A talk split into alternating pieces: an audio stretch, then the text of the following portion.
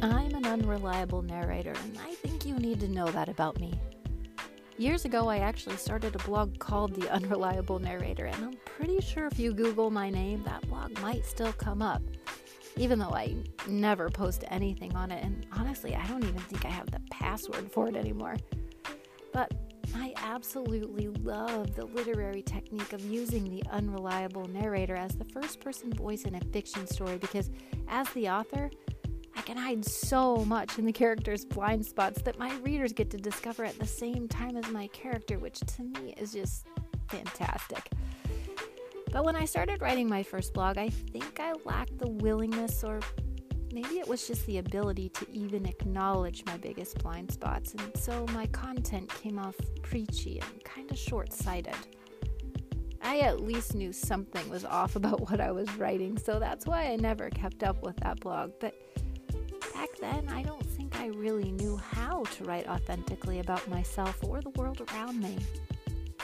I knew how to write fiction, but when it came to how I wanted to record my nonfiction thoughts, I can see now that my personal fiction played with the facts of who I really wanted to be in my life as a writer.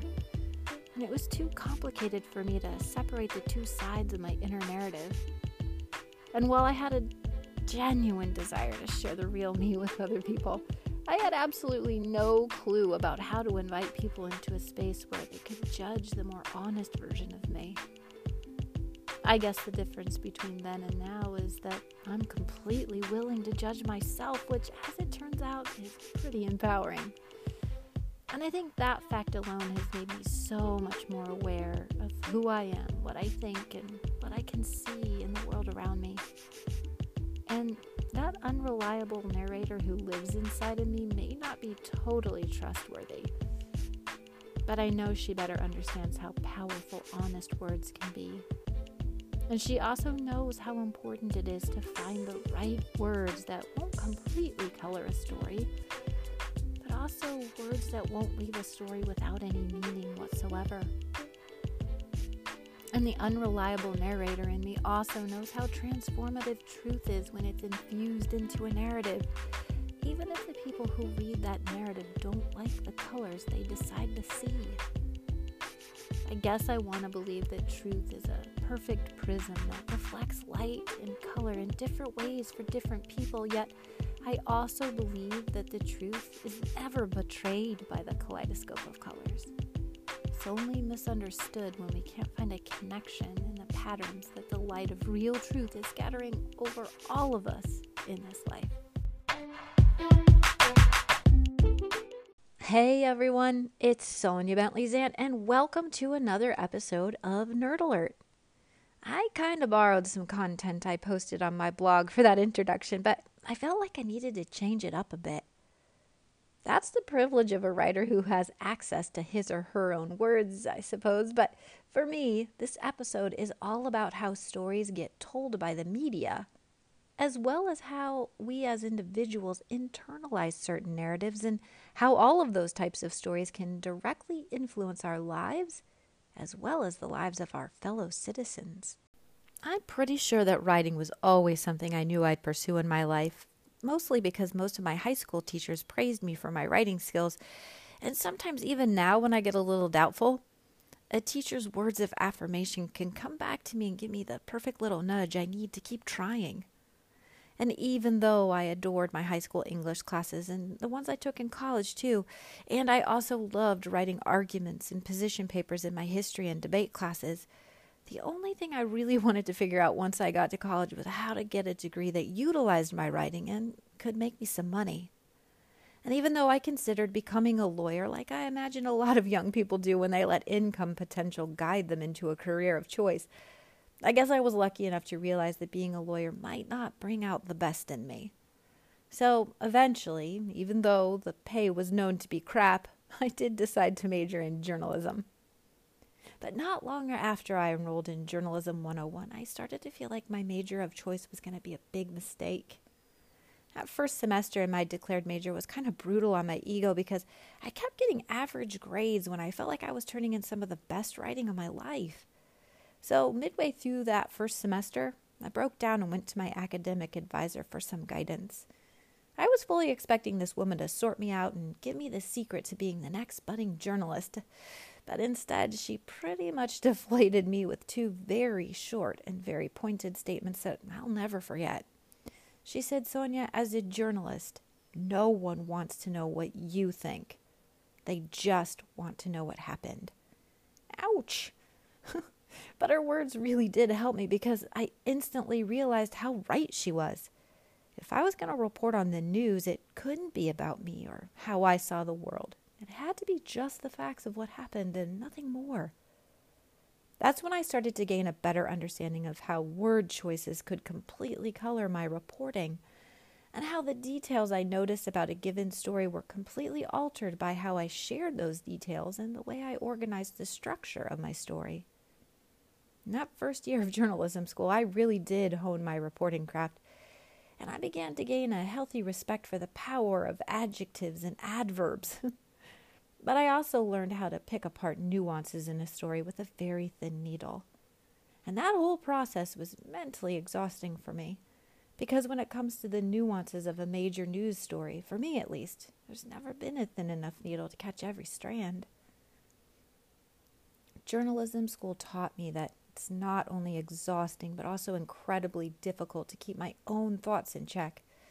And during that first year, Actually really started to dislike writing.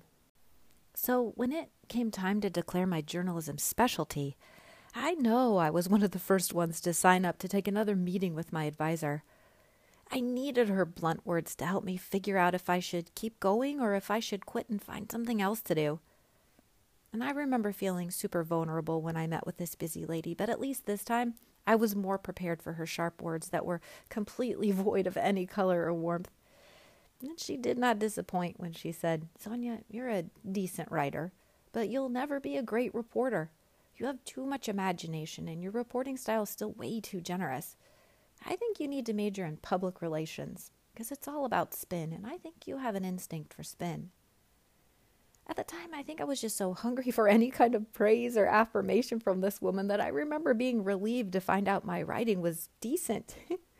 and I know I didn't fully understand what she was suggesting about a specialty in PR, but I think I was just thankful that she saw a fit for me and my generous writing skills somewhere in the world of journalism.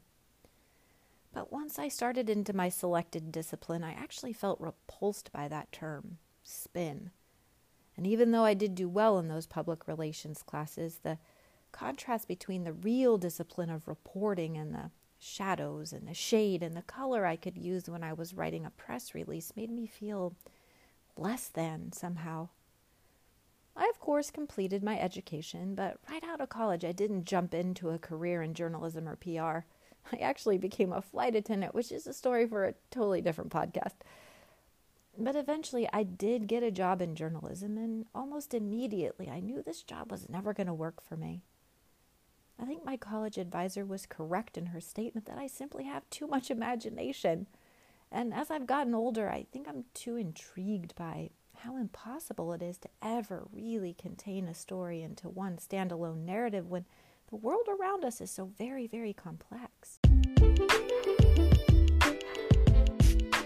What I've learned in journalism school is that news reporting should be reliable and solid, and it should include verifiable facts should exclude all inflammatory word choices. Those were the keys to getting a news story out to the masses. People are counting on you when you're a journalist to keep your own personal feelings and opinions to yourself, and the cold hard facts are all they're really expecting from you. Period. And in my very limited experience, I fully understand that's a really, really difficult thing to give them. But I already told you, I'm an unreliable narrator, and so every story I see has potential blind spots, hidden truths, and wrinkles in the fabric that are just way too interesting and often too important to ignore. And maybe it's simply too much to expect that anyone in this world is truly capable of being completely reliable when it comes to publishing just the facts.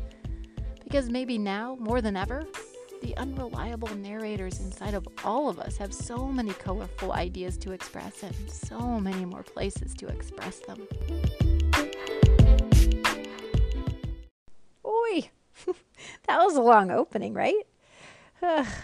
just for the record, one of my biggest redline criticisms in journalism school and as a fiction writer is that sometimes I can go a little long. And I am sorry about that. But at the moment, I don't have a podcasting editor or a production team to help me make the critical cuts and choices in my scripting. And I guess it's just really important for me to qualify myself as someone who might have a worthy perspective on the topic of journalism.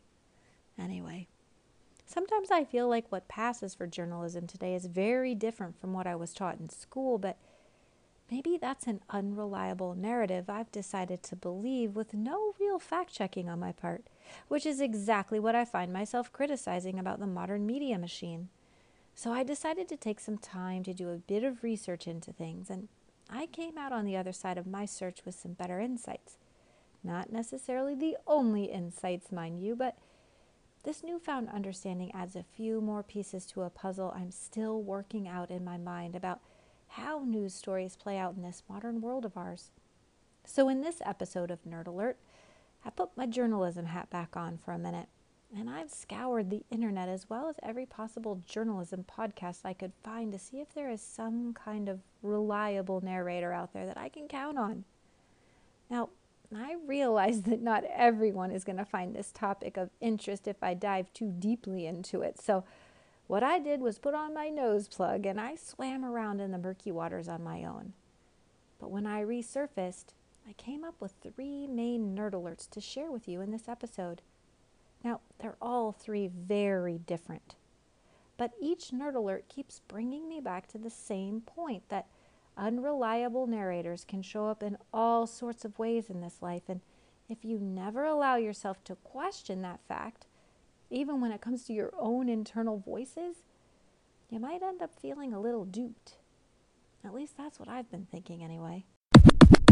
Nerd alert, you've been warned. So, this first nerd alert should probably come with an extra warning because it might be way too nerdy for the average listener.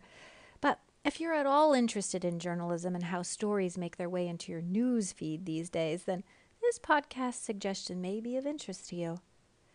One of my favorite words to use in my writing is the word tricky. It's a great adjective that comes in super handy for me whenever I'm trying to straddle a topic I know has the power to polarize, even when all I'm trying to do is describe the topic. And the definition of this word completely sums it up. Tricky describes a task or a situation that requires care and skill because it's difficult or awkward. Whew. There's a lot of that going on in our midst. And when it comes to the news media and stories that seem to grab people the most, tricky might be the safest word I can come up with to define most of them these days. So, when I was exploring the podcasts that are out there to help me unpack the realities in this modern era of journalism, a podcast actually called Tricky immediately caught my eye. It's a straight up journalism podcast, and what pulled me in for a listen was not only the name, but the fact that the series is hosted by two journalism educators, Heather Chaplin and Emily Bell, who are both involved with the Tow Center for Digital Journalism at Columbia's Graduate School of Journalism. Now, both of these women are actively writing and teaching, and so for me, I feel like they might be able to add something to what I think I know and to what I remember trying to learn all those years ago in journalism school. And so far, this podcast has been really useful and pretty enlightening. Let me take it back a notch and give you a brief synopsis. As usual, I'm borrowing from the podcast's show notes and then, of course, reworking them a bit so this content will make more sense in my podcast. And from there, I'll let you decide if you're up for a listen.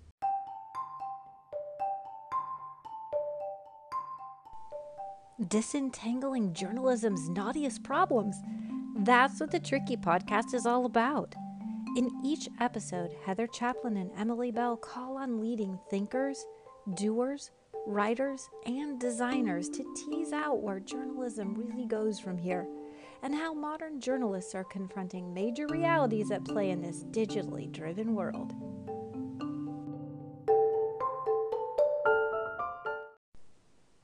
When I first came across this podcast, I sort of cherry picked the episodes I listened to of Tricky because I already had a list of topics and questions on my mind.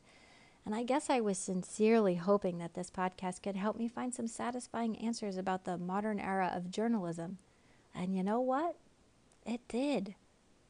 But in one of the episodes, episode six, which is called Print is Dead, Long Live Print, I learned about this organization called the Nieman Journalism Lab. And in that episode, when I heard an interview with one of their directors named Joshua Benton, I ended up spending a whole afternoon nerding out on my computer, reading articles and stories posted on this fascinating website. Just for the record, quote, the Nieman Journalism Lab is an attempt to help journalism figure out its future in the internet age, end quote. And so far, all of the articles I've read on this site attempt to unravel the current quandaries reporters face in a world where everyone is walking around with a gadget in his or her pocket that can provide access to information that may or may not be vetted or fact checked using the traditional standards once thought to be the hallmark of credible journalism. Now, I gotta tell you, this kind of stuff completely intrigues me.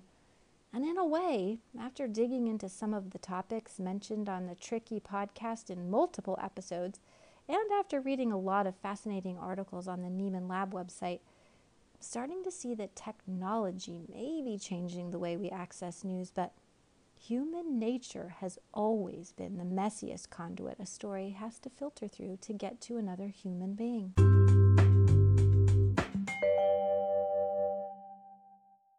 So, as a nerdy little bonus, I've put a link to an article from the Nieman Journalism Lab website in my show notes because this article was so darn good. It was co authored by two journalists named Heidi Tworek and Jonathan Maxwell Hamilton, and it was the poll quote in the header of this article that totally got me. It said, quote, In our news today, we can see the Tattler, the party pamphlet, the Recondite Journal of Opinion, the Yellow Rag, the Journal of Commerce, the Sob Sister, the Literary Journal, and the Progressive Muckraker, end quote. But the thing I didn't see in that list was anything about hardcore, hard hitting, fact based journalism. But once I got into the meat of the article, it became clear to me that the transmission of stories from one person to another person has always been fraught with this exact same mix of content and the expectation for a story to be hardcore or a blatant example of factually based reporting falls apart not with the story, but rather with that faulty expectation. Now, I just want to directly quote some of my discoveries from that article, and then I promise I'll move on to my next point, but just, just check this out. For centuries, people have gossiped about news. They sang songs and they spread rumors. In the early information society of pre revolutionary Paris, they gathered under a tree, the tree of Krakow, to gossip about French elites and make up stories about them. Sound familiar? Social media platforms like Twitter are the new trees of Krakow. They are the perfect places to spread rumors, jokes, and gossip people operate independently without editorial supervision, like the English 17th century chronicler John Aubrey, who combined secondhand information with his own witty observations in vignettes on notables. Individual observations can be packaged and repackaged into news, whether it's about cats on the morning television news or bombs in Syria. The scope, speed, and scale of this many to many diffusion is different the dynamic itself is not. Why does all of this feel like such a relief to me? Maybe it's the reminder that when news travels from person to person, it's always had the chance to be altered by how it's told and how the listener wants to hear it. And I guess I'm finding comfort in the realization that the same variables that have always altered the truth when one person is reporting something to another person has never changed. I may be understanding how things haven't really gotten worse, but in fact have more or less stayed the same, has provided me with some useful perspective. But above all else, I, I do believe that seeing things this way has made me understand that I didn't really fail out as a journalist all those years ago. But Instead, I think I might have just accepted my limitations in my humanity. And perhaps I made the unconscious decision to stop fighting against myself when I chose not to pursue a career in journalism, which in a way has led me to this acceptance that I simply can't void myself of color in any story I hear or that I tell.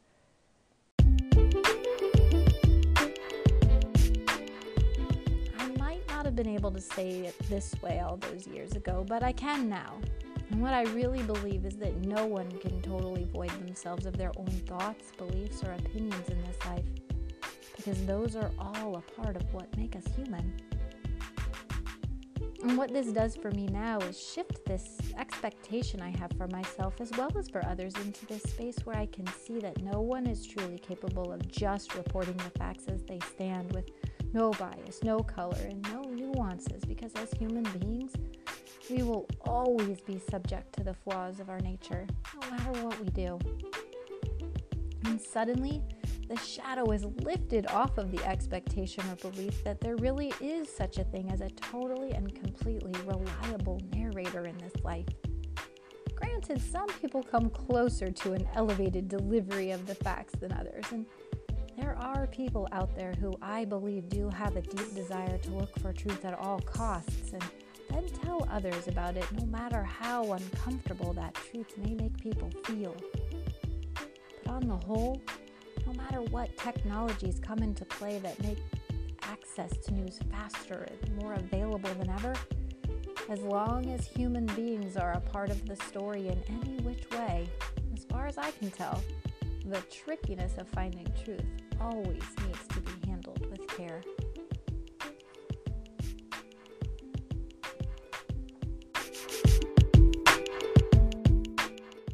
I pretty much always learn something new whenever I listen to an episode of Tricky. And even if there are times when I feel like I might have taken the conversation or the interview in a different direction than the two hosts did, or even if I can posit a different conclusion than the one they made, I truly respect the idea that journalists are all doing their best to be the arbiters of the truth, and I, for one, believe it's next to impossible to fully rid yourself of how you see the world, even when your actual job is to simply report the facts. But I made an observation in episode 3 of Nerd Alert, which was called When Stories Converge. And that observation was that the passage of time creates this added benefit to how we process stories and facts. These days, I feel like some of the most sensationalized news stories have the chance to get even more distorted because there's this whole new rush to be the first media outlet to report something big. And so, taking the time to thoroughly fact check or dig a little deeper into something isn't all that practical for the modern journalist reporting on a deadline. And when the reporting in question falls into the crime beat, well, the pressure to solve the case adds even more messy variables to the mix. And in my opinion, any kind of added pressure impacts the quality of the stories we end up consuming. So, years later, when a journalist has the time to look back and ask new questions and chase down leads and interview key people again after the hysteria dies down, and after everyone involved has had time to ponder and second guess themselves, it's not really a surprise that the story can often change. Let's face it, it's much easier to expose the holes that were left in a story with the benefit of hindsight. And a good investigative journalist who looks back on a tricky story can help to correct the narrative to be more reliable.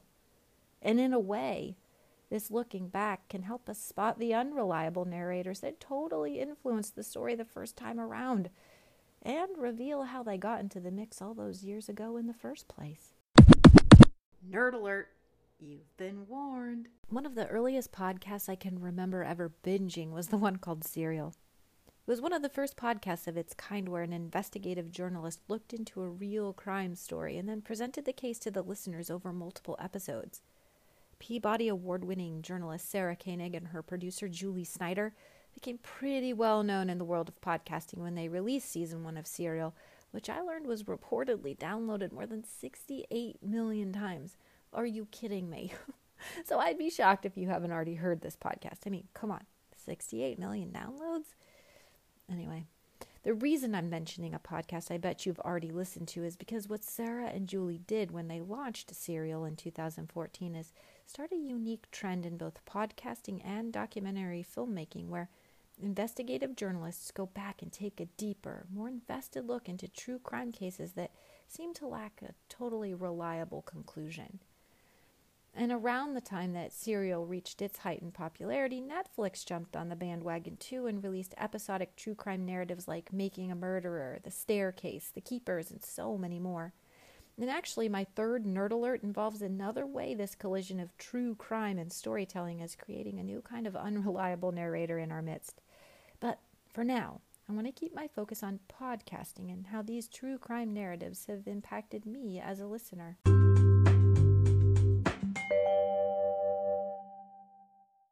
Now, I feel like I should probably warn you that I do like a dark and twisty podcast series mostly because my mind spends so little regular time thinking about crimes and horrible happenings in this world that when a good true crime podcast comes along that uncovers a very layered story, each episode has the ability to rattle me and wake me up a little bit, I guess. And if you were to look at my podcast library, you'd see a lot of true crime and unsolved murder podcasts. But there's really only one that I felt like talking about in this episode of Nerd Alert and that's the podcast series called Man in the Window. Man in the Window is a pretty chilling seven episode podcast series from the LA Times about the Golden State Killer, who, if you don't already know, is a serial killer, rapist, and burglar who committed at least 13 murders, more than 50 rapes, and more than 100 robberies in California between 1974 and 1986 and he's believed to be responsible for at least three crime sprees throughout the state of California. And eventually, DNA evidence linked several of the unsolved crimes to the same man, and on April 24, 2018, authorities charged 72 year old United States Navy veteran and former police officer Joseph James DeAngelo with eight counts of first degree murder. For me, this podcast was riveting and totally fascinating from the investigative side of things, but some of the stories in this podcast also sincerely broke my heart. And I know I'm not alone when it comes to the poignancy of this particular true crime series because it really does reveal how much the unreliable narrators in this world rob people of more than what we can account for in a crime report. I honestly couldn't recap the Man in the Window podcast better than the review I read about this series and the incredibly tenacious LA Times journalist behind it named Paige St. John. I don't even want to try, mostly because my feelings about this podcast feel kind of visceral, even though I listened to this series for the first time several months ago. I guess I just never really stopped thinking about it. So, instead of reading you a hybrid synopsis of this series like I usually do, I want to directly quote from a, the podcast review website that I follow. And I really do think you'll see why I wanted to talk about this podcast in the unreliable narrator episode of Nerd Alert.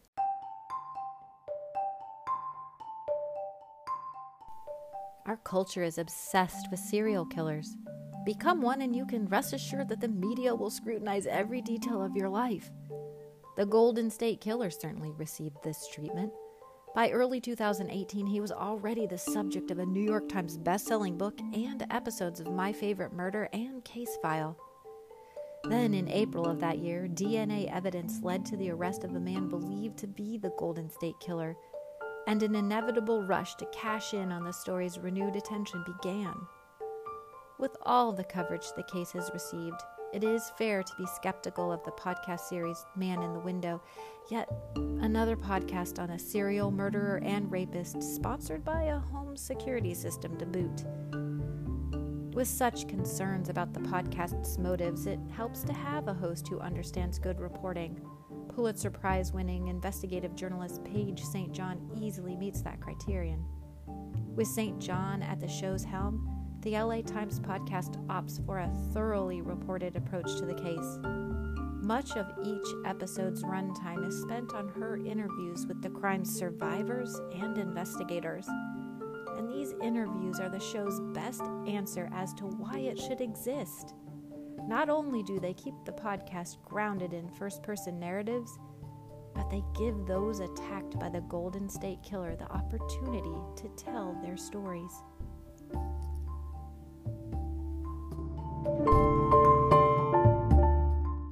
For me, this podcast turned into this must listen to series because I was moved by how deeply Paige St. John cared about the survivors she interviewed and by how methodically she peeled back the errors that were made in the original investigation when detectives started to fall into a space where a few of their own unreliable narratives started to shape and ultimately limit their pursuit of the perp. With the benefit of hindsight, most of the blind spots in the investigation were finally exposed and they connected to this single serial killer. And for me, that unfolding completely illustrates how powerfully we cling to stories that don't move us toward the truth. But if you're not into true crime, I don't want to make you listen to something you're not interested in. But I do want to say that this podcast series had one episode that I think is incredibly valuable to check out if you're up for it. It's episode 7 and it's called The Language of Rape.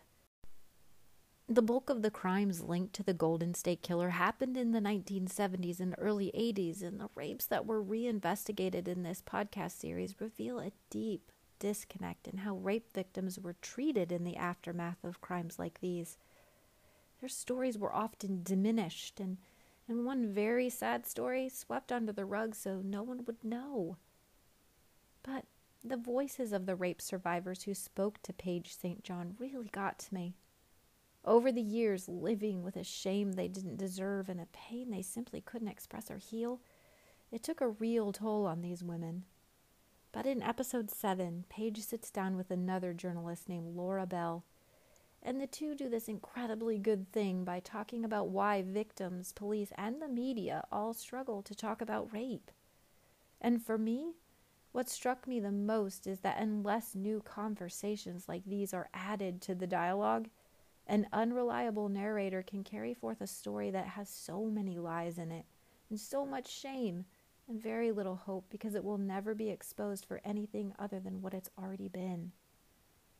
A story that's never revisited or talked about in multiple ways using all kinds of perspectives gets trapped and then packaged and sometimes we end up putting a story like that up on a shelf so we don't have to think about it anymore. Now, this is not an easy podcast to listen to, yet I would definitely qualify it as binge worthy because it moved me. And I felt like it was important for me to listen to a podcast like this to add some perspective to my own little world.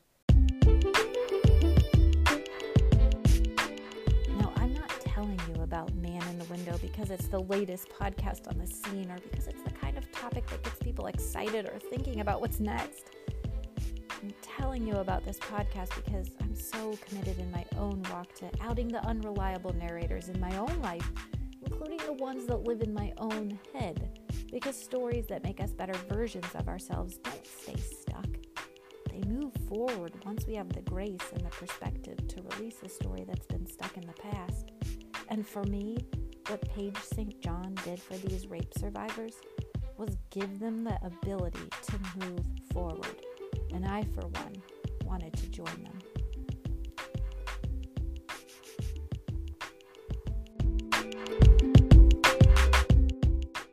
Sorry if things got a little heavy there, but like I said, sometimes a dark story can help me look at things differently. And looking at life differently is pretty much the reason why I like to listen to podcasts in the first place. Anyway, I do have one final nerd alert for you in this episode, and I already told you that it involves the collision of true crime stories and how narratives like that get told in our world. And unfortunately for you, this one is kind of funny. In a tricky way, of course. Nerd alert! You've been warned. One of the many things I love about podcasts is there are so many different ones to choose from. And so, whenever I'm trying to add to my life, I'll start scouring the world of podcasting to find some new voices to join my unreliable voice so I can learn a few more things about myself. So, I do actually subscribe to other writing related podcasts besides Tricky, and one of my all time favorites is a writer's podcast called The Writer's Panel with Ben Blacker.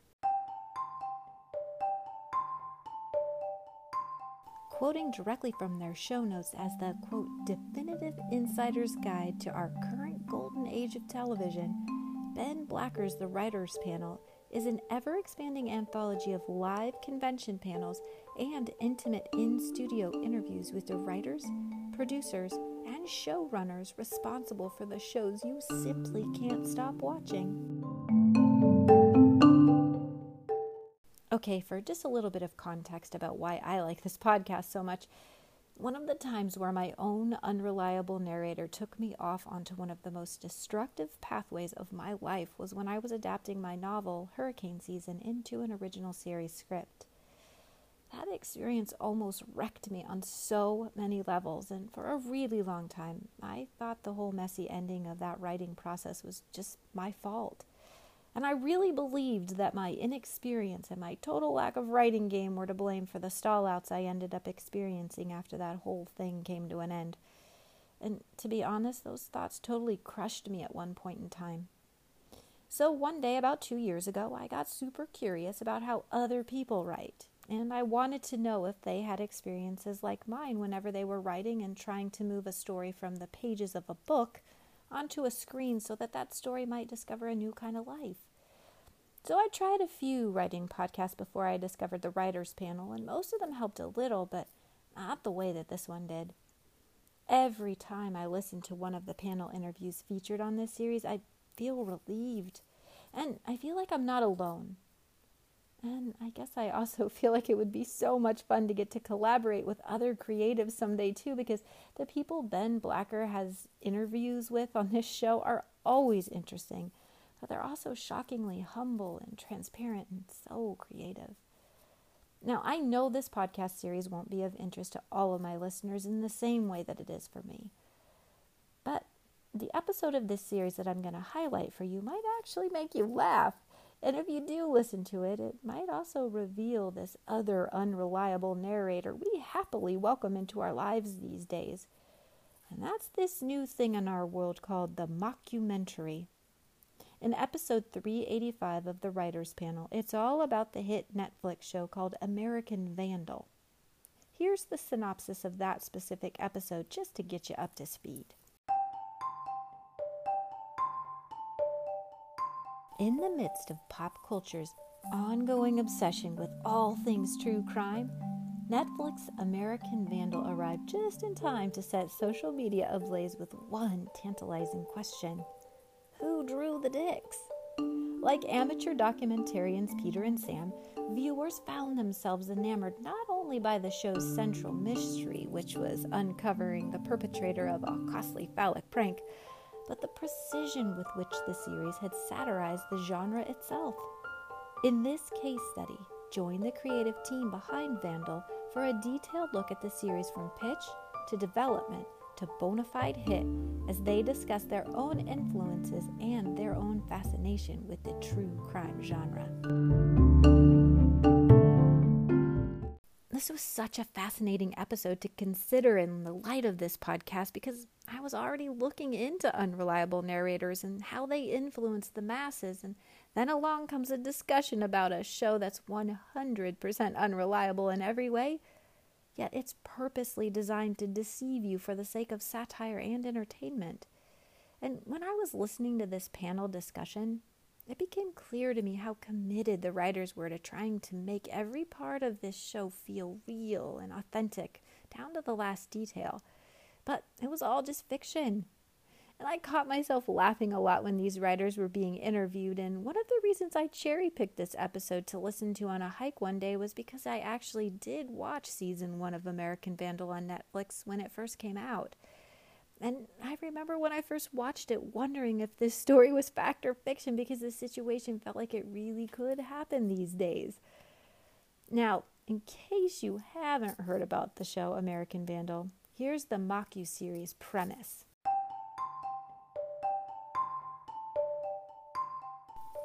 The first season of American Vandal follows the aftermath of a costly high school prank that left 27 faculty cars vandalized with phallic images. Senior class clown Dylan Maxwell is accused of the crime by the school. He's expelled, but an investigation into the incident is launched by sophomore Peter Maldonado with the help of his friend Sam Ecklund, and together the two try to uncover whether Dylan was the one truly behind the crime. There are two full seasons of American Vandal on Netflix, but one was plenty for me because the show was kind of absurd. But I think as a storyteller and creative person, even before I heard what the writers had to say about this Peabody Award winning series, I felt like as a standalone show, it provided such an interesting commentary on how stories morph in our culture and the irony that a show that was a spoof on the way things happen in our world made it that much more nuanced for me, too. But American Vandal did put a huge spotlight for me on the blind spots we have in our culture where news and gossip live on the same slippery slope, and how technology, social media, and human nature all seem to come together to create content that we can't easily recognize as fact or fiction anymore.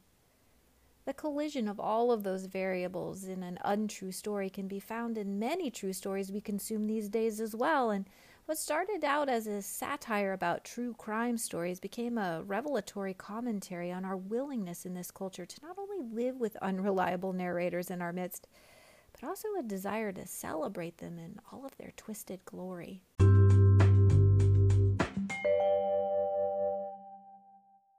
Now, you can apply so much from this Writers Panel episode to how curated and cultivated most of the content we consume in this country has become.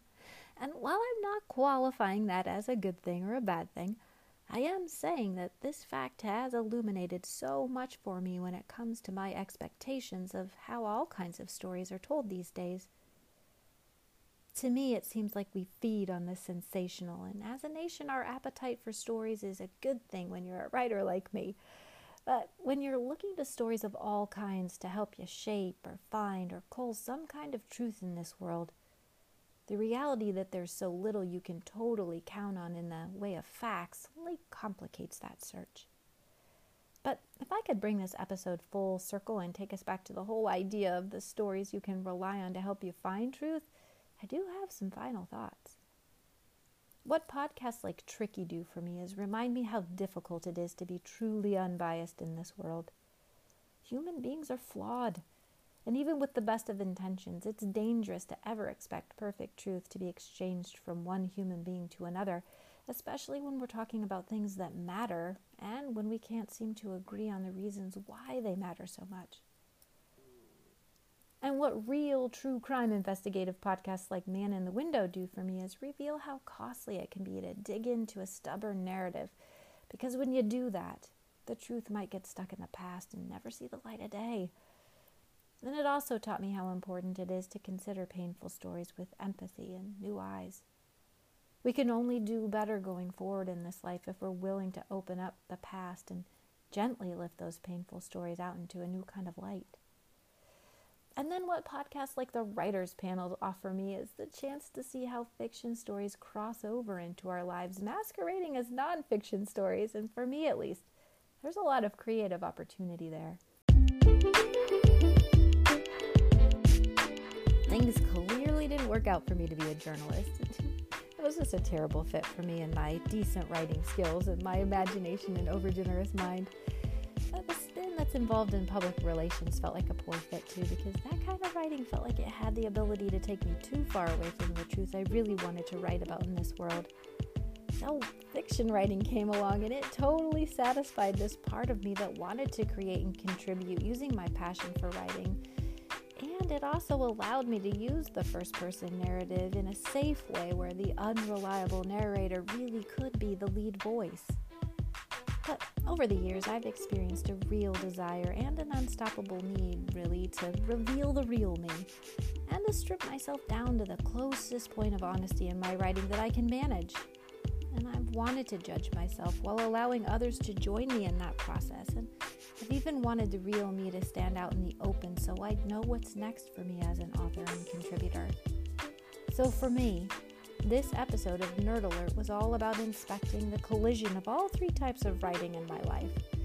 And it was an exploration of how humans interact with stories of all kinds and the ways that we create unreliable voices that require a bit more investigation sometimes.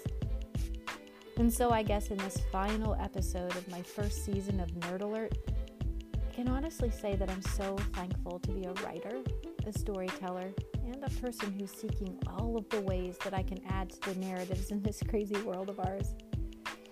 I know I'll always use my love of writing as the way I try to connect to others, and I'll also be looking for authentic ways to be the real me in a world where the word real is the root part of the word reality.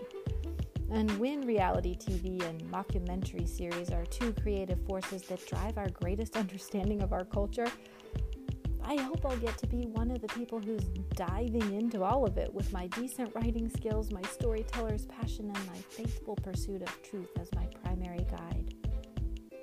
Anyway, I just want to thank you for listening to all five episodes of my first season of Nerd Alert, and my plan is to start a second season soon. This was an incredible experience for me, and I feel like doing this podcast has taught me a lot about myself. So there's definitely more to come. That you can be sure. So until next time. Nerd alert, you've been warned.